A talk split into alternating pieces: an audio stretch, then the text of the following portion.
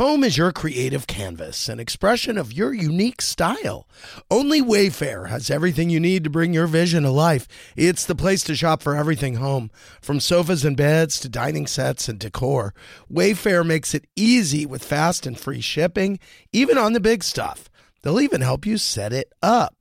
Look, I have an eclectic style, but when I go on Wayfair, they've got such a huge selection of items for the home that there are things that fit me, and I know others that will fit everybody else. Every style is welcome in the neighborhood. Visit wayfair.com or get the Wayfair mobile app. That's W A Y F A I R.com. Wayfair, every style, every home. Food trends come and go, but there's one that never seems to go out of style. The classic chocolate chip cookie. Oh, my favorite. And famous Amos chocolate chip cookies are as classic as it gets, truly. They're made from the original recipe you know and love. I'm talking semi sweet chocolate chips, a satisfying crunch all together in a cookie you can't help but eat in one bite. It's everything classic in a cookie. Find Famous Amos cookies anywhere you buy your favorite snacks. Hey, it's Andy Cohen here with my co host, John Hill. Hi, John. Hey, honey. Darlin, I, I did so much this past week, and I want to most. tell you about all of it. And later, we are joined by Elton John's uh, collaborator, Bernie Taupin, who uh, is behind all of his great songs. We had a great conversation with him about uh, all the music that he's written, and, and, and I just love talking to him. I went to the U.S. Open, saw the men's finals. Did you watch by any chance? No. Oh, well, no. It was a I great match. Djokovic, he is a thoroughbred. He is like a thoroughbred horse, an Hmm. ass like I've never seen in person. This guy, unbelievable. Uh, it was great night. And they put me on the big screen. No one reacted. All these people were on the screen. People were going crazy. When I tell you, I think it got quieter when I was on the screen. Yeah. but that's because okay. you have that beard. Ah, exactly. That's gonna go. Maybe they didn't know who you were. Maybe I thought you was- were Anthony Weiner. I was in the I was in the Ralph Lauren box. I wore a suit and tie because I kind of forgot what I wear to the Open every year. Well, I remembered quickly when the guy from Ralph Lauren was like, "Ooh, I feel so bad you're wearing a tie." I was like, "Oh, okay. Well, now I feel bad I'm wearing a tie." Um, but I kept it on. Um, we had we were sitting with James Marsden. Right in front of me was um, Meghan Fahy and Leo Woodall, the couple from White Lotus, who are lovely. Charles Melton was was in our box from Riverdale. Oh, the guy from um, the very handsome gay guy from uh, Bridgerton, John Bailey. Bailey. Oh, my And God. Wicked. Right. He's in Wicked. Oh, wow. He's Fiyero. I well, I introduced myself to him. He did not share my interest. He, I, I was not met halfway. Let me say that. Um, the box next to us, it seemed like they were. It was the Grey Goose box, and it seemed like they would let celebrities in. They would sit down for twenty minutes, and then they'd go out, and two new celebrities would come back. It was this rotation. It was like Justin Theroux and Kiernan Shipka. Then now here's Diplo. Now here's Emily Ratajkowski and Z-Way. Now here's Lea Michele. It was like this rotating roundabout of celebrities. It was That sounds exhausting. really to- it kind of oh and um Emma Roberts. It's exhausting because yeah. these are all mainly people that I've had on my show, and if you don't recognize people immediately, Yeah. then you look like an a hole. Uh-huh. I had a little drama getting back from the OC reunion, um, where I was last. I was in LA last Thursday and Friday. Um, had a great time. The reunion was really great. Can't wait for you to see it and also the set. We did something really different this year uh, that was very exciting at the Amazon Studios. Something really high tech, um, and we were flying back and get to New York, and by the way, we're going to be landing at 6:30 p.m. on Friday, and I'm going to get home in time to tuck the kids in. And I was like, "Wow, I beat the system. This is great." 10 a.m. flight. I get back. We're circling over New York, circling over New York. There's like there's weather in New York, and I'm texting friends in New York. They're like, "Yeah, it's cloudy, but you know." I don't know. And there's weather, there's weather. Then now it's seven something. And the guy mm-hmm. says, We're running out of fuel. We have to go to Philly and get more fuel. I'm like, Oh no, this is bad. We land in Philly at like 745 or eight and they say we are now we're at the gate we're refueling we will take off at 8.30 and we will land at 9.30 and i was like i was looking at my Waze to see how long the drive was to new york. Um, and Waze was saying it was like an hour and 45 minutes. And the guy behind me and i was like eh, i might take an uber. And the guy behind me said are we doing this? Are we taking an uber? And then i was like oh am like am i now taking an uber with this guy? Like which would be the thing mm. to do to share an uber but also i'm like No. Uh, i want to kiki on the phone. I got I, I got stuff to do. I want you know like No. and then who do you drop off first in new york city you know? And then i'm like but it is such a waste to take two uber you know but maybe we're helping the economy if we do but and so now I'm thinking, how am I going to get out of this? You know? And then they made the announcement and said, okay, we're we're taking off at 8:30. I said to the flight attendants, I go, we're not getting back until like 11. I know it. They go, no, sometimes we're really in and out. I'm like, I don't think so. You know, I never check a bag. Haven't checked a bag in 30 years. Just do not ever check bags. So I was good. And uh they made the announcement, "Oh, we're taking off at 8:30. We land at 9:30." And I said, I looked at the guy behind me and I go, "I'm out." And I just took my bag and ran out. So it wasn't a conversation between us. He seemed very nice. Would love to get to know him over a drink sometime. Um, and went to the uh, went to wait for the Uber. Now it's Friday night at eight something, and I got a text from a housewife who's like, "I need to speak with you," and I'm like, "Well." This must really be important because, like, it is Friday night. I mean, and I thought, well, this is your lucky night because I am truly doing absolutely nothing. And I wound up while waiting for the Uber having a very circular conversation with someone that then started to kind of push my buttons. And then I started losing my shit a little bit. And then I said to them, you know what? This is a really probably not good time for me to have this conversation because I am frustrated. I'm not mm. in a place where I can be relaxed having this because I'm already annoyed. And they're like, oh, I totally get it. I totally get it. It's all good. So, kind of aborted that call. And I was, you know, I'm in the car and I'm thinking, what am I going to, what's going to happen here? Well, guess what? I What? get home and I'm tracking the flight, of course. And I see that it left. And I was like, oh man, the plane took off. I didn't even think it was going to take off because usually you need a landing slot to take off. I don't know. Took off. I was like, shoot, maybe I made the wrong choice. Well, then as I'm getting closer to New York, I see the plane's delayed and the the landing time is a different di- you know, it's different. I walked into my apartment at 10 p.m.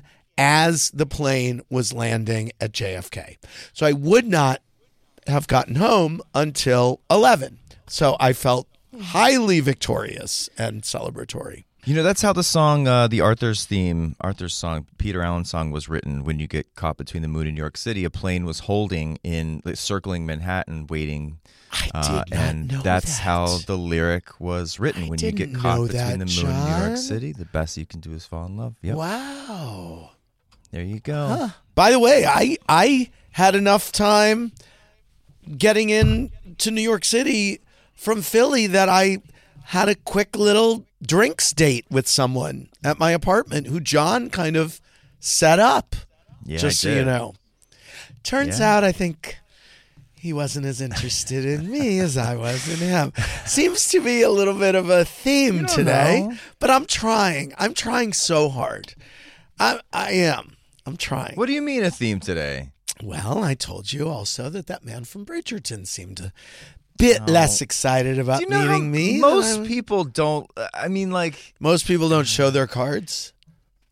well, I think the guy I hooked you up with was is maybe just you know, uh, yeah, a little reserved in that department. That's maybe cool. he also had like a stomach ache or something. Maybe he didn't want to hook up, but maybe No, it was. wasn't about hooking up. I didn't want to hook up. I was happy to just ha- let the conversation be.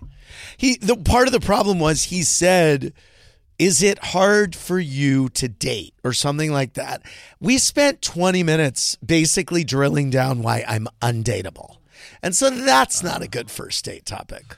Although maybe it is. Maybe it gets maybe it maybe it you know, Yeah. maybe it takes the the air out of the room. I don't People know. are also so weird. I think about all the weird dates and and and meetings that I've had with people, and they just people can be so strange. It's so uh, rare that you meet someone that you actually connect with and vibe with. You know, it's so rare. I agree. I really do. I love Jonathan Bailey though. I, I don't. Gosh, Well, he's so hot. I don't so want to talk about it. Sorry. Now you're rubbing it in. We are going to be right back with Bernie Taupin on Andy Cohen's Deep and Shallow.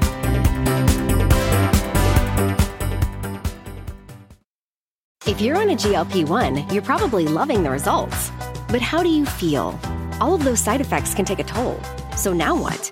Get to GNC. We'll help with solutions to address those side effects and keep you going on your journey. GNC.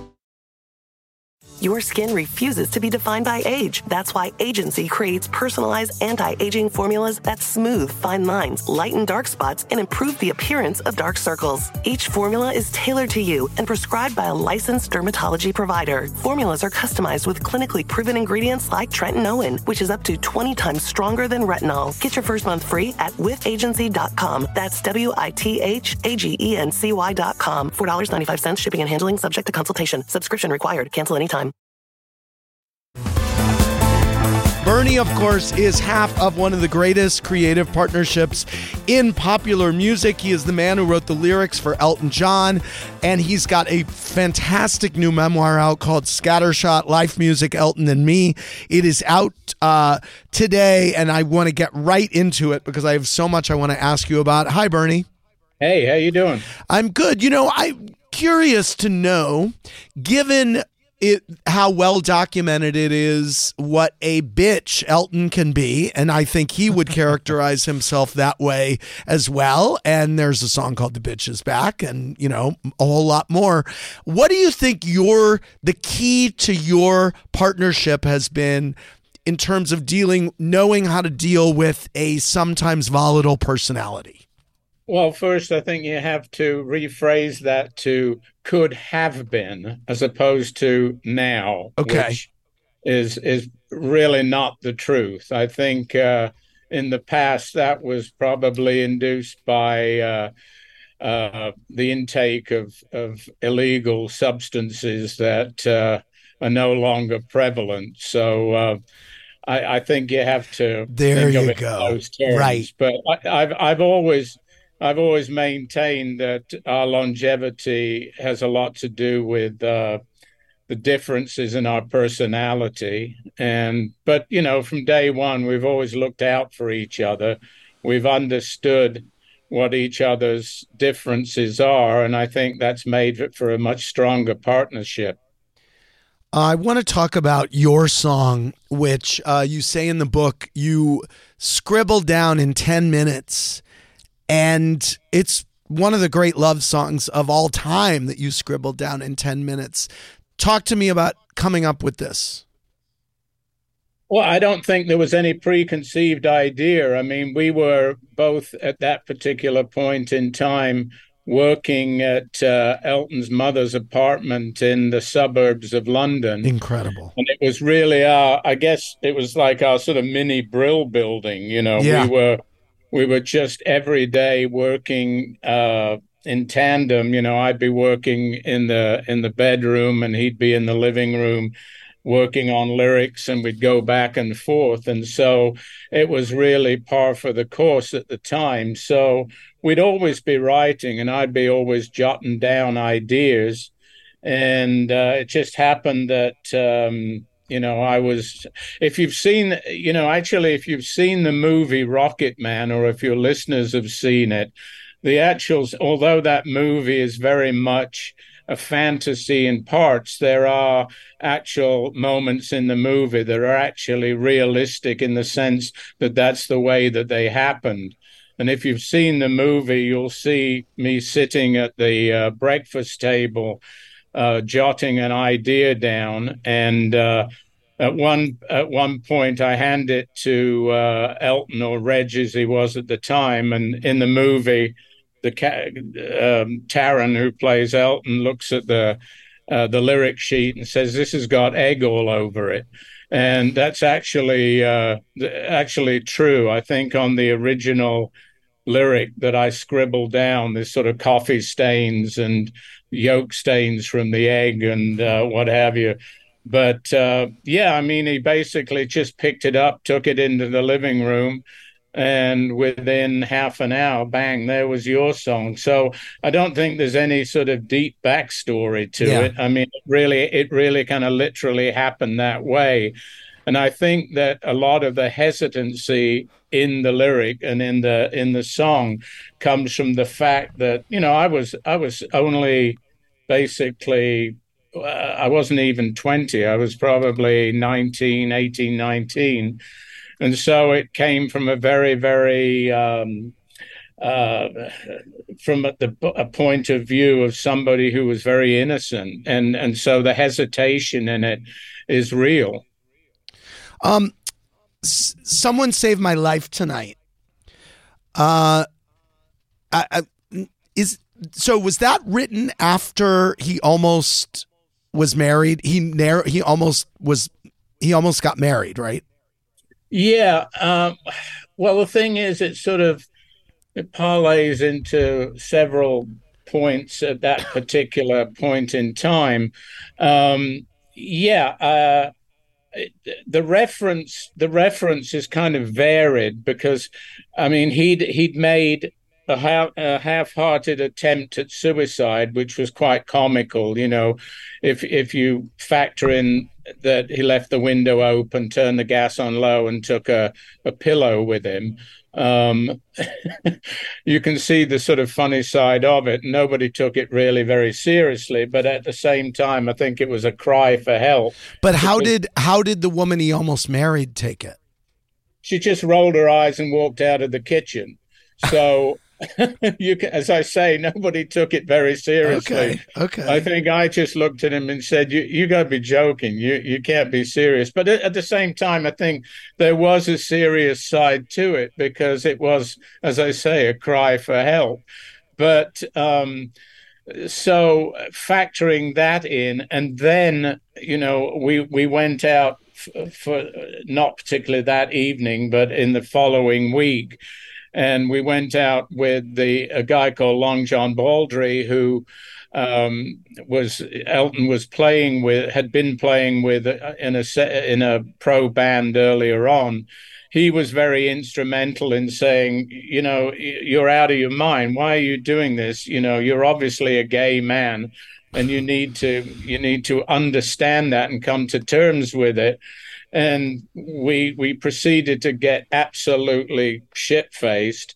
And by the time we got home about one o'clock in the morning, he sort of went in, you know, to uh, deliver his Waterloo to his fiance. And so the following day, we basically piled all our stuff into his stepfather's van and headed back to our sort of Brill building in the suburbs. Um, so again, you know, that that somewhat and saved my life tonight encompasses all of those things. The the night that we went out and sort of he was delivered his ultimatum, and so it, it, it's a it's a love song in ways, but it's also a sort of redemption song as well. And it, it has many connotations. Mm-hmm. It's a beautiful song. I love it so much. Tell me, tell me what song in your catalog has made you the most money? Can I guess? I don't know. Really? Uh, well, what's your best selling? Actually, my wife's in the room, and I bet she'd know. Ask her. She says your song or Rocket Man. Oh, interesting. I was going to say Candle in the Wind. Oh, okay. Your and song or, or, and that one, she said. wow, it's good to be the king. Um, yeah, actually, it could very well be Candle in the Wind, given the the remake after right. Diana's yeah. Uh, yeah. So I I would actually hazard a guess to say perhaps that one. Were you surprised at the rebirth of that song when Diana passed? Um, I, I, I guess I was. I was probably staggered by the the sales, and uh, to this day, I, I still think it's probably one of the biggest uh, selling singles of all mm. time. And um, so, yeah, I mean, it was it was quite extraordinary because it was it was totally worldwide. But again, you know, you have to. It's interesting because I very much did that remake in about literally in about five or ten minutes. Mm. It, it no time at all. And if you ask me to this day to recite the lyrics, I wouldn't be able to remember a word of it. Wow. I very much I did it very much as a favor to Elton because he was very close with Diana. Mm-hmm. I didn't know her. I wasn't a particular you know, I, I paid very little interest to the, the of her day to day life, yeah. like so many other people did. Right. But again, I'm glad I did it because the what what the the uh, the record went on to make financially did a great deal of good ch- in a charitable sense.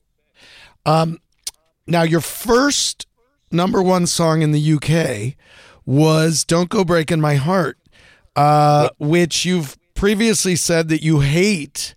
Um, I know Elton called you with a backing track and said, you, you know, this is the music.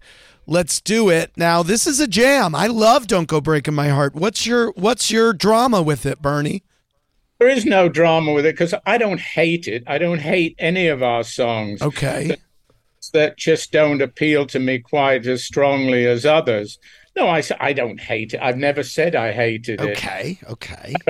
I like I, the word hate. The okay. very it's a very it's a little too pointed for me. Yeah. But um it's like Crocodile Rock. It's it's I find it a little bit disposable in regards to the rest of our canon, you know.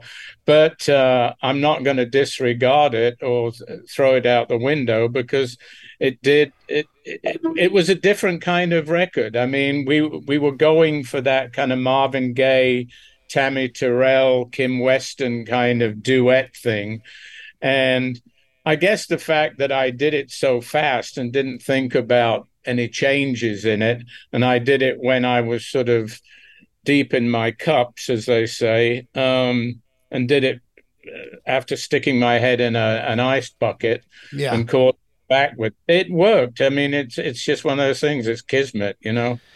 I'm looking on this long song list, and I I'm not sure I see "Funeral for a Friend," but that's you, right?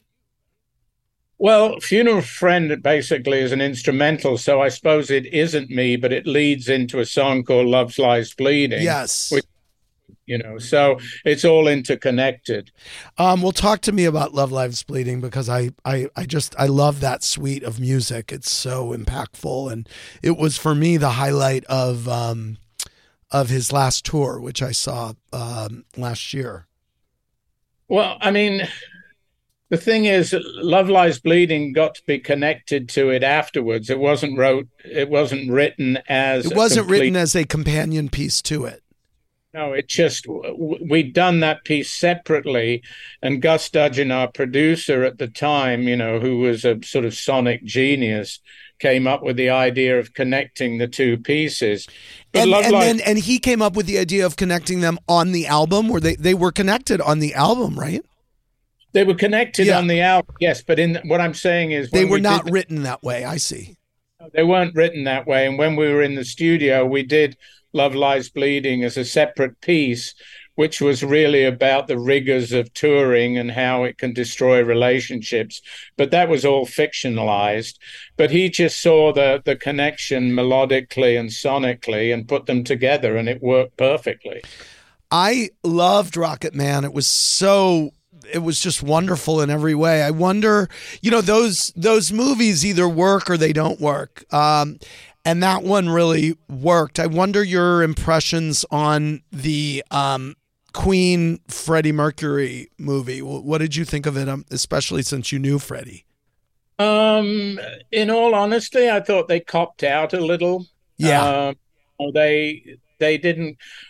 I mean, the thing is that theirs was supposed to be much more uh, I guess realistic uh, and uh, following the the path of his career, where ours was all over the place and it was part fantasy, part reality, and the geography of the songs was all mixed up.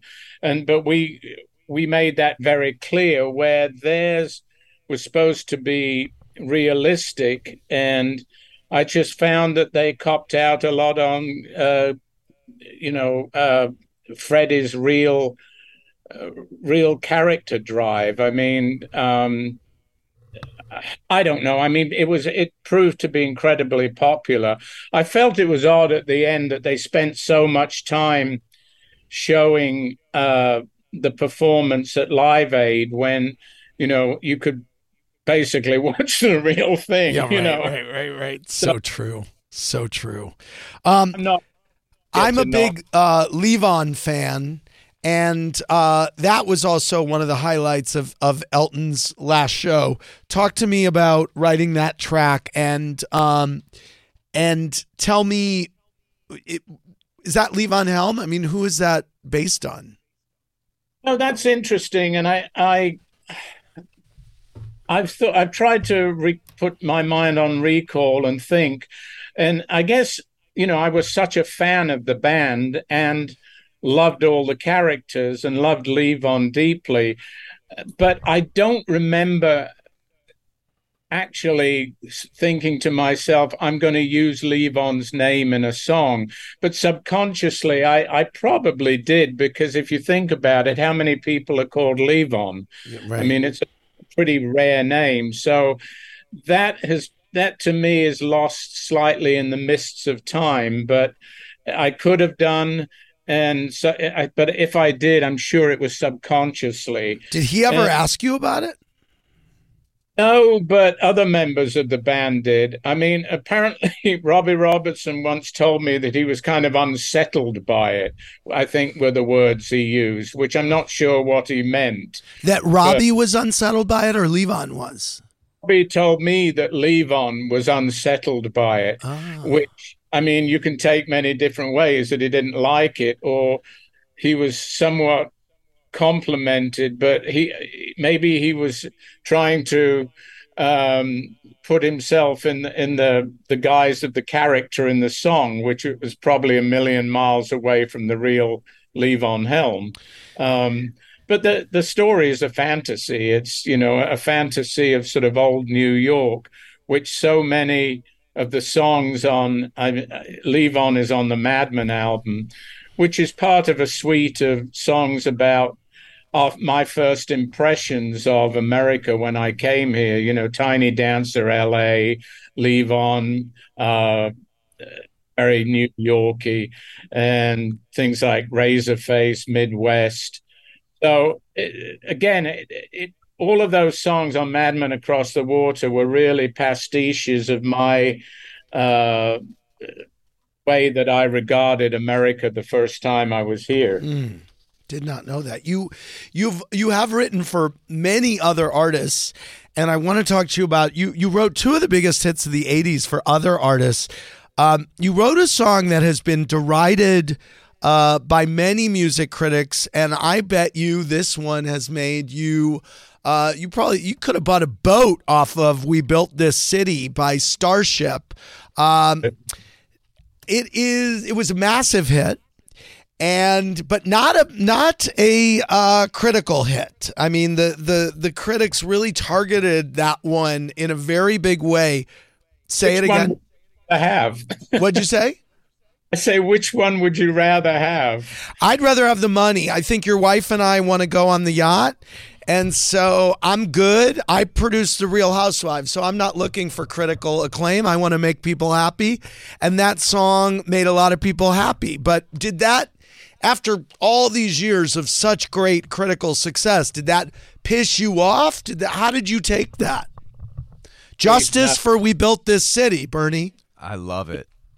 Not at all. I think in my book I say if I hadn't written it, would I like it? I pro- and I said no, but I did, so I do. That's very honest. Wow. Yeah, you know what you have to bear in. I'm. I, you have to bear in mind that when a guy, the guy that wrote it with me, a guy called Martin Page, when we first wrote that song, it was, and the, the if you ever heard the original demo, it's a very sort of dark, kind of creepy song. And what happened was that a guy called Peter Wolf took it in the studio yep. and completely jerry rigged it. And he 80s it, it. It's so 80s, it's unbelievable but he totally he totally turned it into sort of this anthemic sort of pop song yeah. which it originally. So I, I give him all the credit for that. And now you know you hear it at football games you hear yeah. it all over the place. You hear it in commercials. In fact there's a great commercial on right now. What's that thing called that built this I clean my toilet or something. well, guess who's getting residuals for that? You are. So good for you. Um, there's another big '80s song. Uh, this was I, I, this was so massive. I mean, 1985 was a very good year for the Topans. Uh, These Dreams by Heart.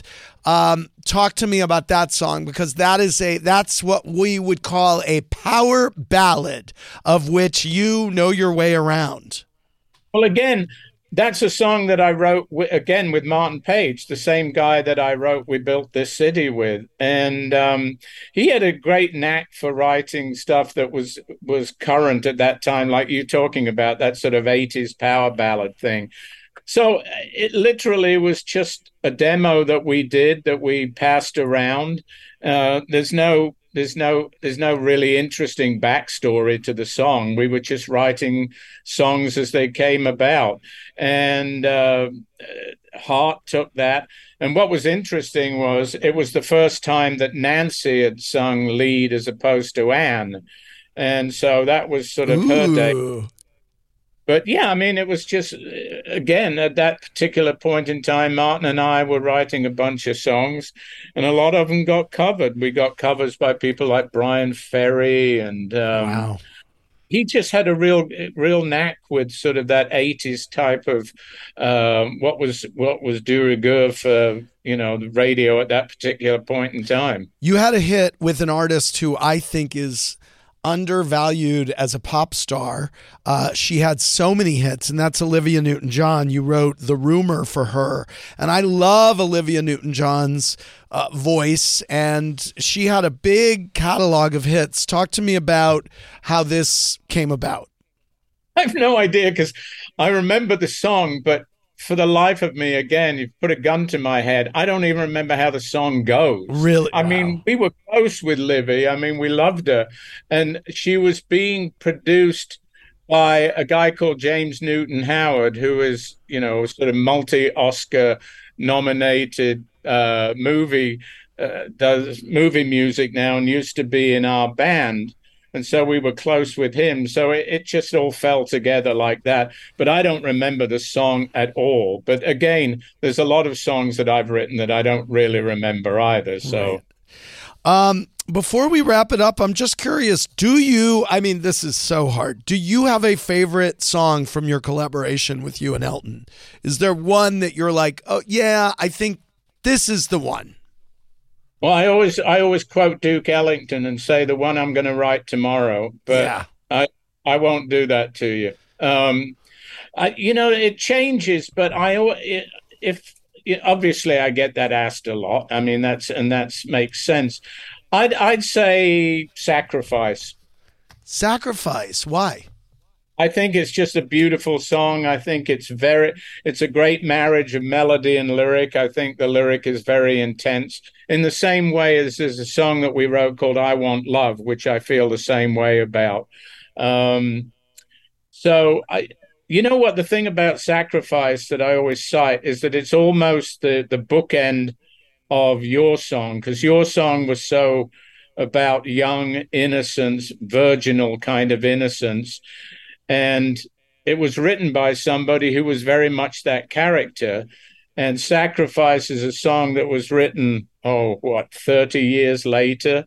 And you know is it could be the same character Hmm. but who's gone through the mill and gone through all the rigors of love romance and what it and the the burdens it comes with and the baggage it comes with so it's kind of a bookend to your song but i really love it i mean it's it's a very tragic kind of song but uh, have you heard ever heard the Sinead O'Connor version of it? No. Oh wow. I did a version of it too on my Restoration Country album with Don Henley and Vince Gill, which is pretty amazing Oh, wow. too.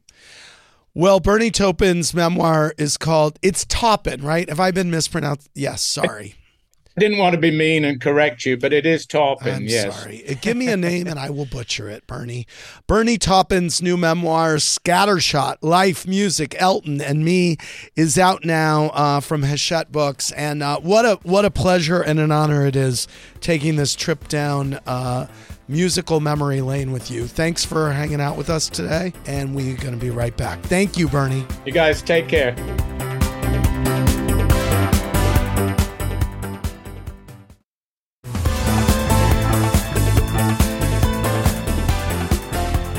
After my show the other night, I went for my annual dinner with Hickey and Sarah Jessica and Matthew and Amy Sedaris. We go to Raoul's every year on 9 11. It's just always nice being with them in the shadow of those lights coming up from the World Trade Center. And uh, I still had my driver from Watch What Happens Live. So I still had my car, even though usually we walk home. And we got to my car and I was going to give them all a ride home. And then my driver was like taking a pee somewhere, but he left the oh. car kind of all open and the windows open. So we were afraid he got carjacked. But then we were, I was like, if he got carjacked, the car would be gone. So I think he's mm-hmm. okay. But I was very worried about my driver. And then he was very embarrassed. He was like, I thought you were going to be in there longer. I'm like, listen, we all have to pee, you know? You often wonder where cab drivers and drivers pee and you Okay. maybe don't want to know How about this? Yeah. Yeah. I was ta- I took an I shared an Uber back from the Fire Island ferry with my friend Natalie. This is a month ago. And we shared an Uber back to the city and the guy wasn't communicating very well, but he was saying like I need to stop over here and we were he basically just pulled over to the side of the road, ran across the highway into a field where he thought maybe it was safe to pee and just peed in full view of us. On the side of the road. And then he and we could tell that he was so stressed out and he got back in we're like, "Listen, I you obviously it was an emergency, like no big Right. deal." He was really apologetic, but we were like, "Girl, you're driving from Fire Island to the city. Like you needed to piss in that field. I get it." Right. You know what? I was amazed the other night when I landed in Philly and took an Uber to New York City. I was amazed by how nonplussed the Lyft driver was about Right. schlepping to New York. He was like, he didn't care. Yeah. I made that drive a bunch. At one, oh yeah, you did. At one point, he goes, "We're going to Boston, right?"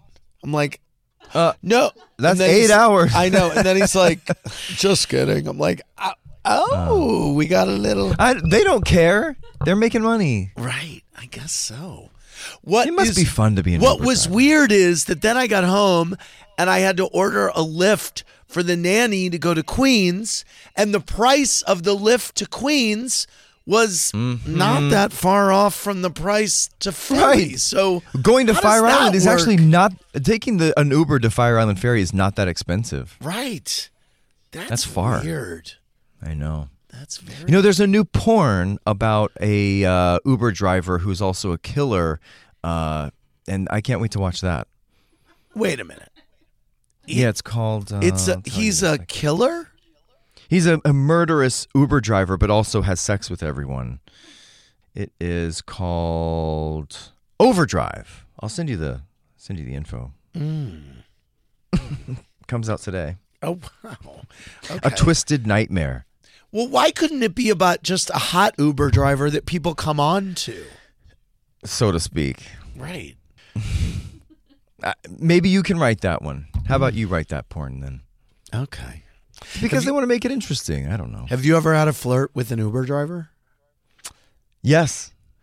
Anything Yes. that's resulted in anything interesting? Well, if you actually, if you go onto certain apps, some people will have in their profile like Uber driving, driving around. I, I'll come to you.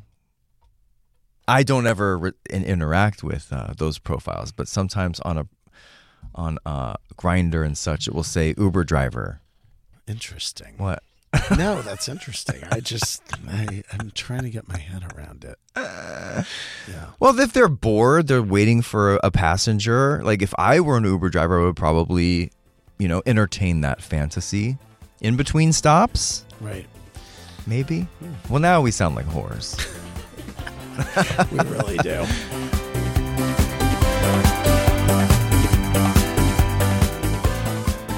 That's all for this week's show. To hear more, you can listen to us weekdays on Radio Andy Sirius XM. See you back here next week.